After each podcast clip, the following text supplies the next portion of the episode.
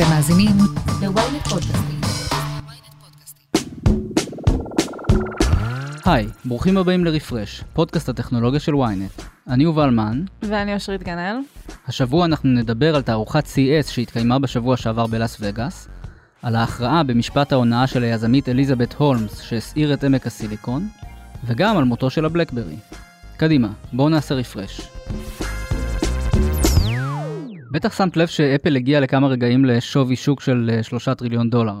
כן, הראשונה, לא? כן, הראשונה בעולם שעשתה את זה. אה, זה קרה ממש אה, למעט זמן, עכשיו היא הרבה פחות משלושה טריליון, 2.8.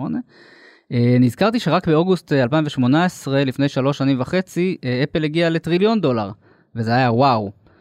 אה, היום היא קרובה לשלושה טריליון, מייקרוסופט אה, בעקבותיה, וזה גורם לי לחשוב על שני דברים. קודם כל, איזה אידיוט הייתי שלא השקעתי באפל אה, לפני שלוש אה, שנים וחצי. אין כמו חוכמת אה, הדי- כן, בדיעבד. הייתי משלש את ההשקעה שלי, וגם לאיזה שווי החברות האלה יגיעו בעתיד עם המטאוורס ומשקפי המציאות הרבודה והמדומה שבדרך, לאן זה עוד יכול להגיע? זה קצת מרגיש כאילו כסף כבר איבד, איבד משמעות בסקטור הטכנולוגיה. כן, אנחנו רואים את זה גם בארץ, ההשקעות מטורפות, אה, הסטארט-אפים הישראלים נכון, שוברים גם שיאים. הפרטיות, גם באמת השווי שוק של חברות ציבוריות, כמו. שאתה אומר. יוניקורן, שפעם זה היה באמת כינוי לאיזה חברה שוואו, הגיעה לשווי של מיליארד דולר, היום יש עשרות כאלה בישראל. כן, אפשר כבר להקים חוות יוניקורנים, אני חושבת. אני חושב פינת ש- ליטוף.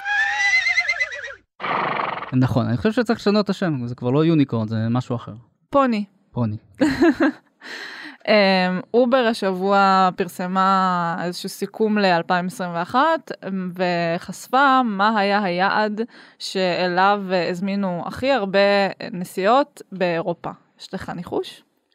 מגדל אייפל? לא, זה משהו מאוד מאוד מפתיע. אמ, שמעת על הכלבו סלפריג'ס הלונדוני? אה, לא, אני לא יכול להגיד שכן. אז זאת חנות אה, כלבו אה, מאוד מאוד ותיקה, בת 113 שנים באוקספורד סטריט, ומסתבר שזה היה היעד הפופולרי באירופה של נוסעי אובר.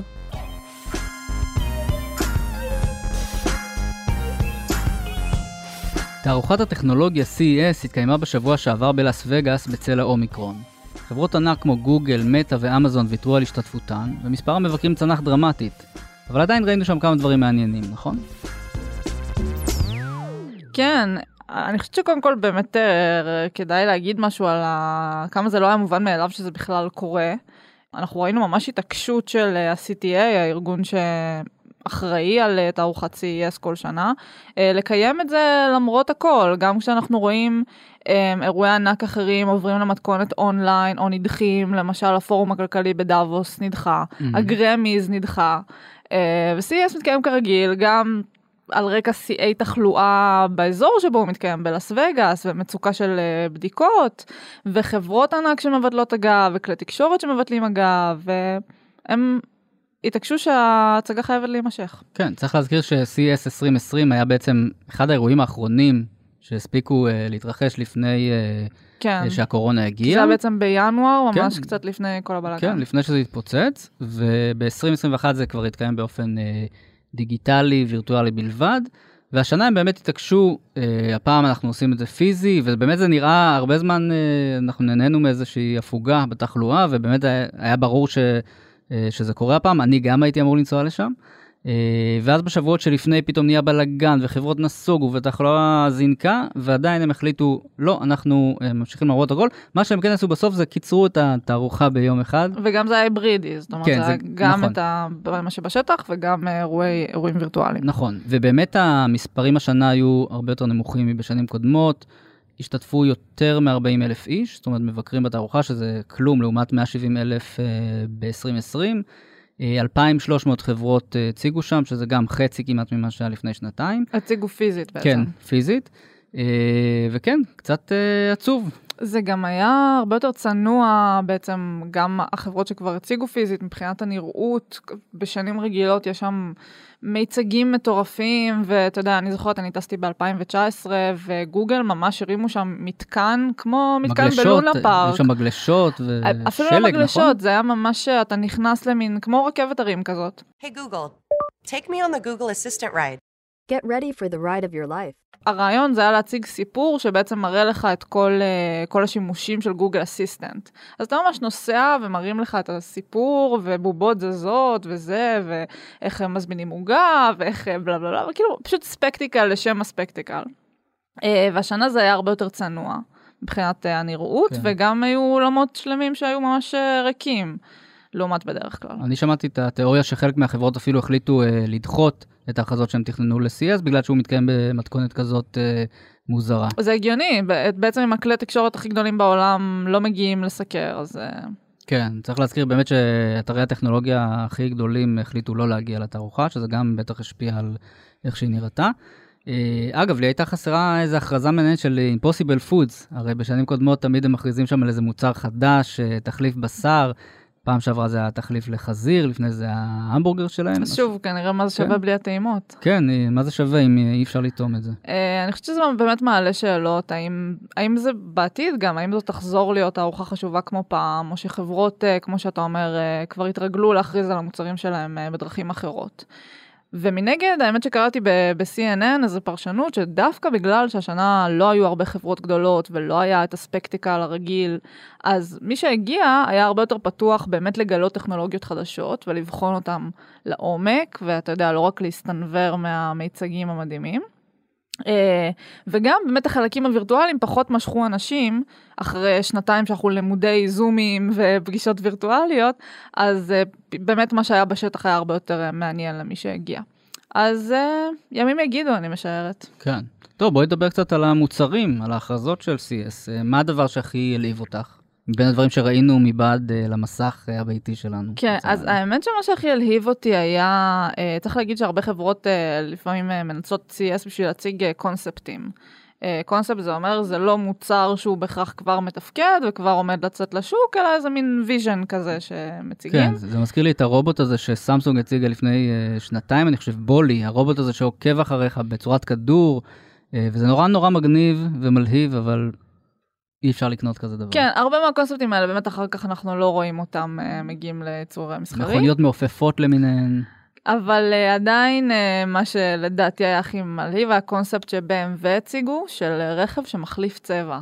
What if you can change the color of your vehicle by simply pushing a button? The BMW iX Flow, featuring e-ink, can actually change the way it looks. ואני באמת uh, מעודד את המאזינים שלנו ללכת uh, לחפש את זה, כי בסרטון זה נראה מדהים, אתה פשוט רואה אותו מחליף משחור ללבן, די מטורף. זה מגניב, אבל זה גם קצת מסוכן, זאת אומרת, אם אתה נוהג ולפניך אוטו אה, אה, מחליף צבעים, זה יכול לגרום לך אולי... כן, יש מצב שזה קצת להסיט את תשומת הלב מהכביש, אה, אבל נשמע מגניב. אולי אפשר לנצל את זה לדברים אחרים, לא יודעת, כניסה של חתן כלה או משהו כזה.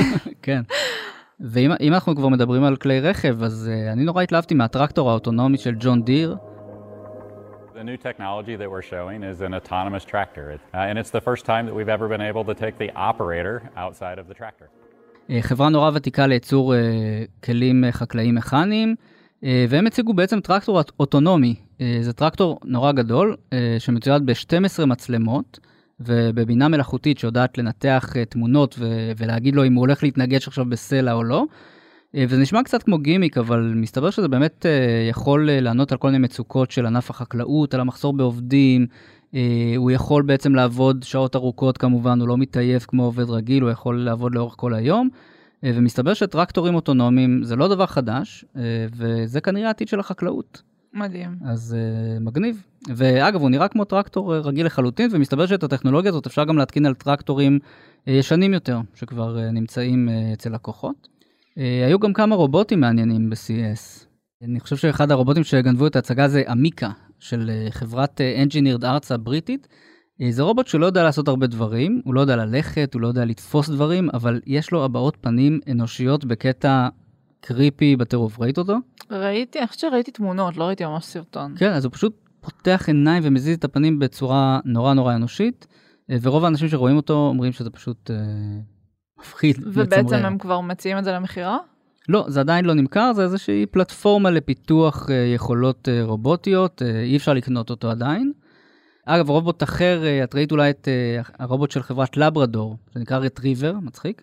אה, הם הציגו מין רובוט שהוא בעצם מין שידר מדף שיכול לנוע ברחבי הבית ולהביא לקשישים בעיקר אה, אוכל, תרופות, ספרים.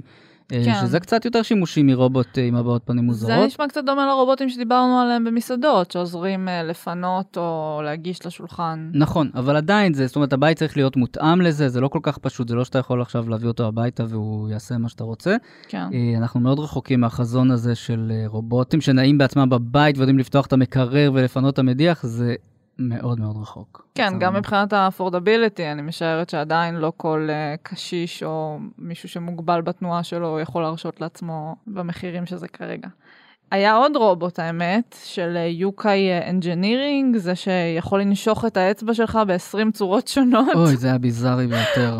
בעצם רובוט פרוותי קטן שאתה מכניס את האצבע לפה שלו והוא נושך אותה. הם אמרו שזה אמור להרגיע או משהו כזה, לא? לא, לא יודע, אותי זה לא ממש לא הרגיע כשראיתי את זה. כן.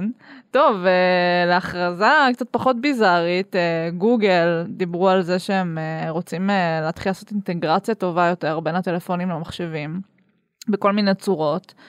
בעצם הרעיון זה לאפשר גם לחלוק קבצים בין המכשירים שלנו, גם לסנכרן הודעות וגם תמונות מהמצלמה, הרבה יותר בקלות. וזה נראה שבעצם הם קצת מנסים להיות אפל. כן. וזה מתקשר באמת להכרזה של אינטל, אה, רגע של גאווה ישראלית. כן. הם הציגו את הטכנולוגיה של הסטארט-אפ הישראלי Screenovate, שהם רכשו ממש בדצמבר האחרון, שגם הטכנולוגיה שלו בעצם מאפשרת... אה, לסנכרן. כן, לסנכרן בעצם את הפעילות שלנו בין מכשירים שונים, בין השעון החכם לטאבלט, לטלפון, למחשב, בעצם להעביר קבצים, שהעבודה בעצם תהיה רציפה, שלא נצטרך כל פעם, אוקיי, עכשיו קראתי איזה קובץ בטלפון, אני רוצה ישר לראות אותו על המחשב, אני לא רוצה עכשיו להתחיל להתעסק ולהעביר קבצים. אה, וכולי. אז זה פותר את הבעיה הזאת, שזה מאוד מעניין. ולמי זה זמין בשלב הזה? אה, כרגע זה לא זמין, זה יהיה זמין בהמשך במחשבים אה, שרצים על אה, מעבד של אינטל. מגניב. אני באמת חושבת שזה משהו שחסר, כמו שאתה אומר, אה, לפעמים אנחנו עובדים על איזה משהו, ובמקום עכשיו להתחיל לשלוח לעצמנו בכל מיני צורות, למה שזה לא פשוט יופיע. כן, חזון אחרית הימים. והיו הרבה גימיקים, בעצם בשביל לבלוט בתערוכה כזאת, אה, הרבה פעמים החברות מרגישות שהן צריכות אה, איזה גימיק.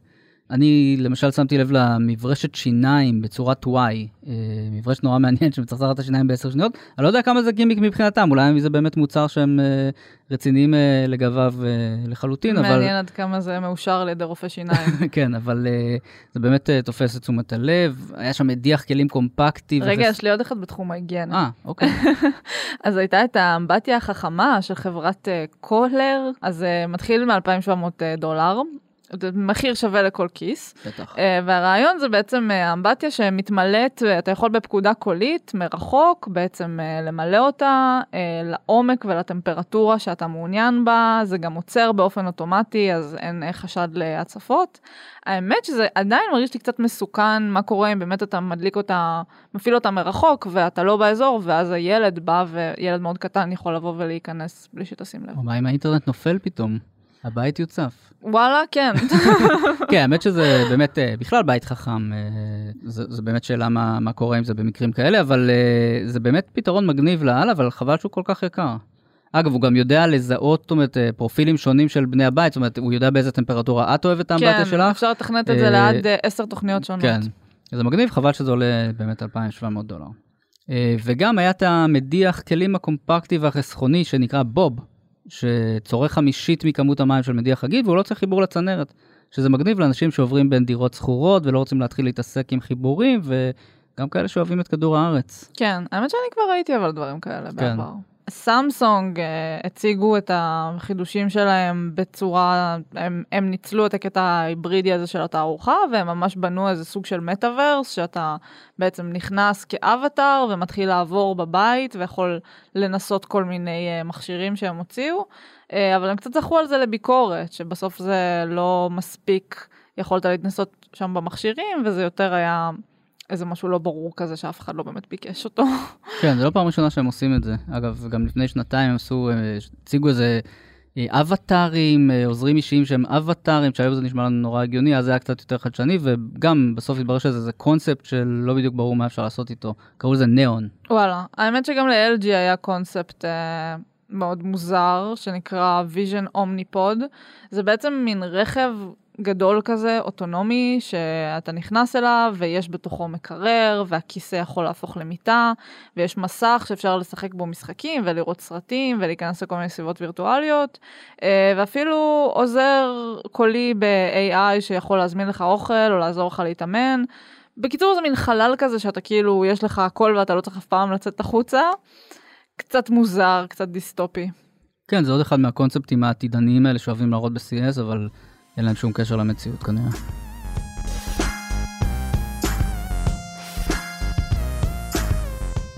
אליזבת הולמס הייתה יזמת סופרסטארית שהבטיחה לעשות מהפכה בעולם הרפואה.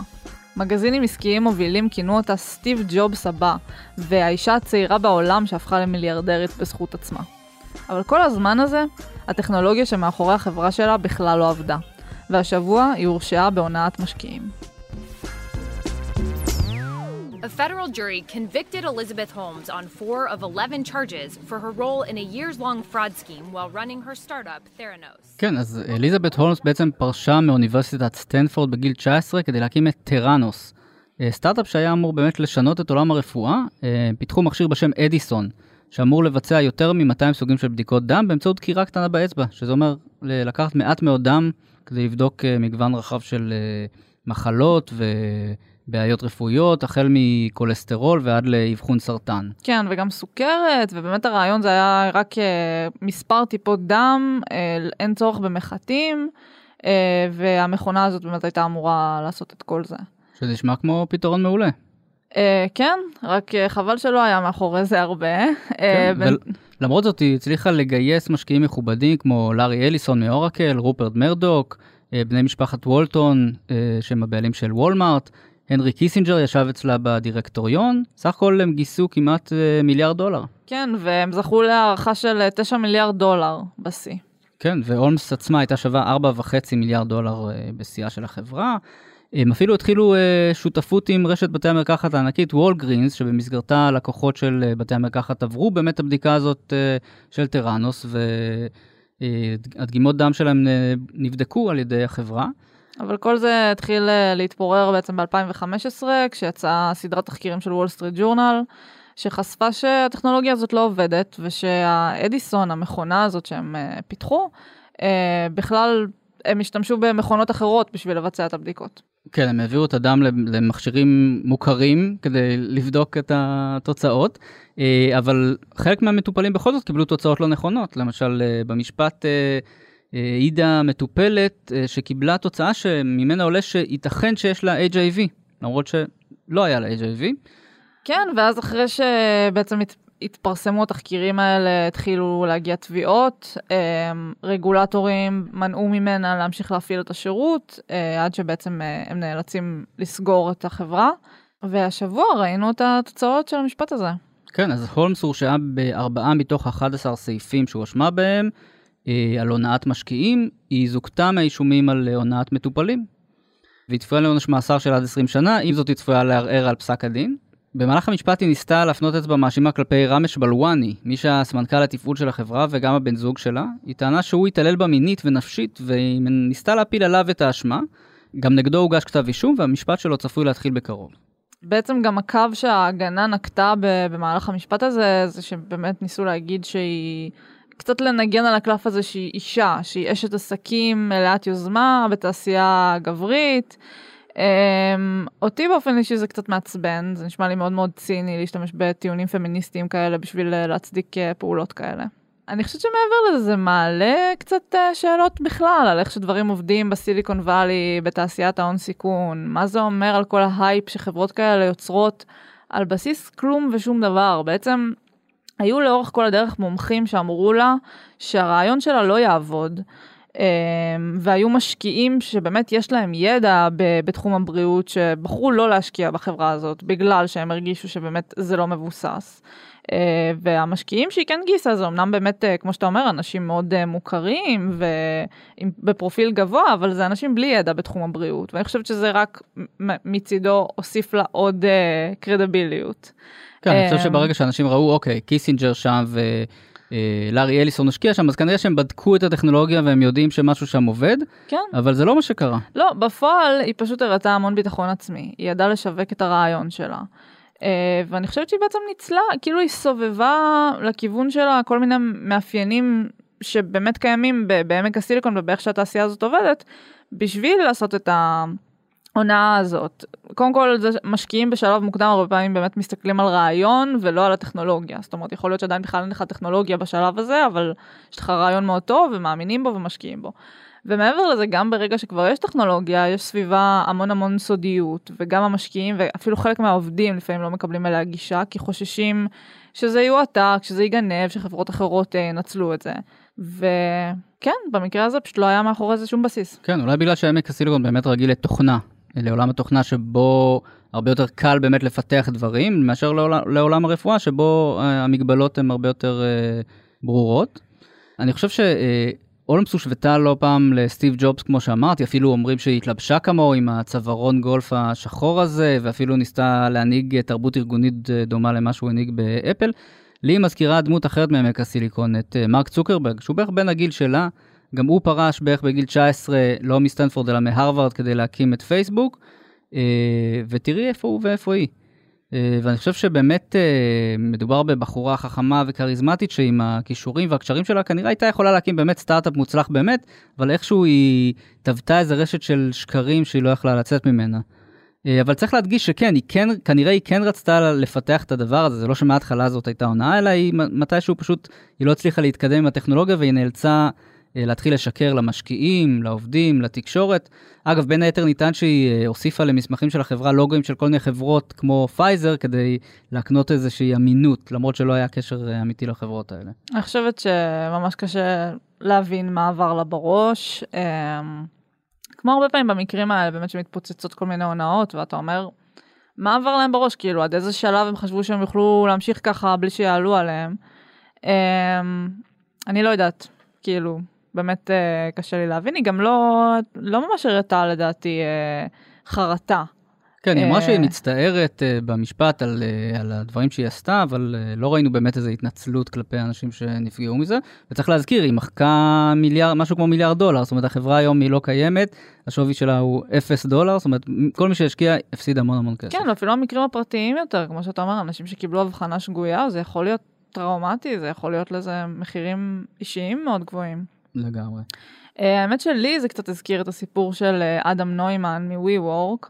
אה, שם אמנם זה לא היה פלילי, אבל גם היה סיפור עם אה, בעצם חברה שהיה סביבה המון הייפ, המון כסף שנשפך עליה, הגיע לשווי, להערכת שווי של 47 מיליארד דולר. אה, והם בעצם רצו להנפיק את החברה. לפני ההנפקה בבורסה צריך לפרסם נתונים כלכליים, זה כבר לא כמו חברות פרטיות שיכולות באמת להסתיר את זה. ופתאום ברגע שמפרסמים את הנתונים אז uh, יש uh, סערה מטורפת, מתחילים להטיל ספק בסגנון המנהיגות שלו, במודל הכלכלי של החברה, בפס... מבינים איזה הפסדים כבדים היא הגיעה. Uh, ומאלצים אותו לעזוב, וההנפקה מתעכבת, ואני חושבת שזה גם סיפור על המון הייפ סביב לא הרבה. כן, וזה מעורר איזה שיח לגבי הכוח שיש באמת לפאונדרים, למייסדים בסטארט-אפים, כמה מידע הם חושפים uh, כלפי uh, גורמים מבחוץ. וכל זה קורה דווקא בתקופה שבה הכסף זורם לעמק הסיליקון ובכלל לתעשיית ההייטק בכמויות אדירות.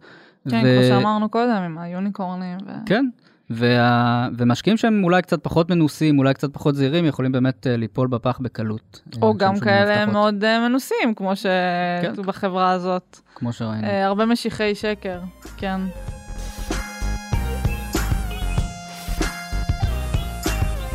תגידי, את זוכרת איזה טלפון היה לך לפני עשר שנים? האמת שלא. Uh, אני זוכרת שעדיין הייתה לי מצלמה דיגיטלית, אז כנראה שזה לא היה טלפון uh, מאוד משוכלל. אוקיי, okay, אז בזמן שאת מתאמצת להיזכר, אני אספר על הטלפון שלי. היה, היה לי נוקיה E71, ואני זוכר שחשבתי שמדובר בטלפון הכי מתקדם בעולם. היה לו כמובן חיבור לאינטרנט, היה אפשר לקרוא מיילים, וואו. Uh, אני חושב שאפילו היה, הייתה לי מותקנת עליו אפליקציית Waze. אבל אחד הטלפונים הבאמת חזקים של התקופה ההיא, ואני מדבר על באמת uh, תחילת העשור הקודם, היה בלקברי.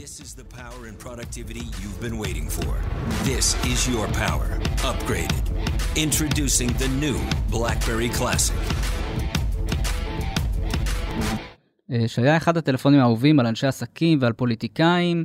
בסוף העשור הראשון uh, של שנות 2000 היה לחברה הזאת נתח שוק של כ-50% בארצות הברית וכ-20% בעולם.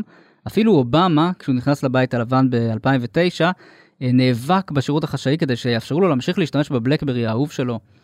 אגב, הוא התלוצץ שאנשי השירות החשאי כל כך הגבילו את המכשיר שלו עד שיש לו רמת שימושיות של אה, טלפון צעצוע של ילדים, אבל בכל זאת זה היה המכשיר שהוא אה, אהב להשתמש בו. קשה להיות נשיא. כן, אבל החל מרביעי בינואר אה, הכל השתנה. מערכת ההפעלה הוותיקה של הבלקברי פשוט אה, הפסיקה לפעול. נכון, בלקברי מפסיקה לתמוך במערכת ההפעלה שלה, צריך להגיד שזה היה בעצם איזה גסיסה איטית כזאת, כי כבר בשלב מוקדם יותר הרבה אפליקציות הפסיקו את התמיכה במערכת ההפעלה של בלקברי, כמו וואטסאפ, כמו יוטיוב, דברים שהם היום חיוניים ובסיסיים, אז השימושיות של המכשירים האלה הייתה מוגבלת עוד לפני שהפסיקו תמיכה באופן רשמי. כן, קשה לנו להאמין שיש הרבה אנשים שמסתובבים עם טלפון בלקברי היום, נכון? Uh, כן, וזו באמת חברה שממש ירדה מגדולתה, כמו שאתה אומר, היא הייתה פעם מובילת שוק עולמית, uh, זאת חברה קנדית, היא הייתה בעלת uh, שווי השוק הגבוה ביותר בקנדה, ב-2008 שווי השוק שלה היה 80 מיליארד דולר, והיא לא כל כך הצליחה להתקדם, כאילו, לקלוט את הטרנדים החדשים, אני חושבת, ולהתעדכן. נכון, אה, ובאמת מ-2016 בלקברי כבר לא מייצרת טלפונים בעצמה, היא העניקה רישיון ל-TCL הסינית שמייצרת אה, עבורה טלפונים, ובאמת עשתה את זה עד 2020, אה, ייצרה טלפונים עם מערכת הפעלה אנדרואיד שבאמת אמורים להמשיך לפעול. ומי שממש מתגעגע לטלפונים האלה עם המקלדת פיזית, היא אמורה להוציא השנה טלפון נוסף, בשיתוף עם חברת Onward Mobility מטקסס שקיבלה את הרישיון. וכן, תהיה לו מקלדת פיזית, אה, הוא יהיה, יבוא עם אנדרואיד וגם 5G, איזה כן. כיף. אבל הבלקברי הקלאסי הוא באמת uh, קדם לאייפון, הוא היה סוג של חלוץ בתחום הזה.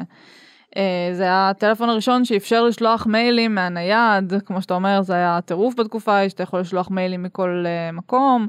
אמ, אפילו היו בזמנו חששות לגבי רמת האבטחה שלהם, כי זה היה נראה מוזר לחברות לתת לעובדים שלהם לשלוח מיילים מכל מקום, ומישהו בטח יכול לנצל את זה ולפרוץ לשם. חוץ מהמיילים היה להם גם אה, שירות הודעות שבעצם אפשר uh, להתכתב ולשלוח קבצים, גם לפני וואטסאפ ולפני כל השירותים האלה שאנחנו מכירים היום. זה באמת מזכיר שפעם היו לנו הרבה יותר אפשרויות בכל הנוגע לטלפונים ומערכות הפעלה, היה iOS, היה אנדרואיד, היה סימביאן, היה את בלקברי. וגם בעצם, עיצוב, אה, אני גם חושבת שהיה. יותר, אה, יותר מגוון. נכון, היום יש לנו או אנדרואיד או iOS וכמעט כל המכשירים נראים אותו דבר, אותם מלבנים כאלה, אה, ובלקברי באמת הציעו משהו אחר. אתה יודע שאחת המעריצות הכי גדולות שלהם הייתה אופרה ווינפרי? וואלה.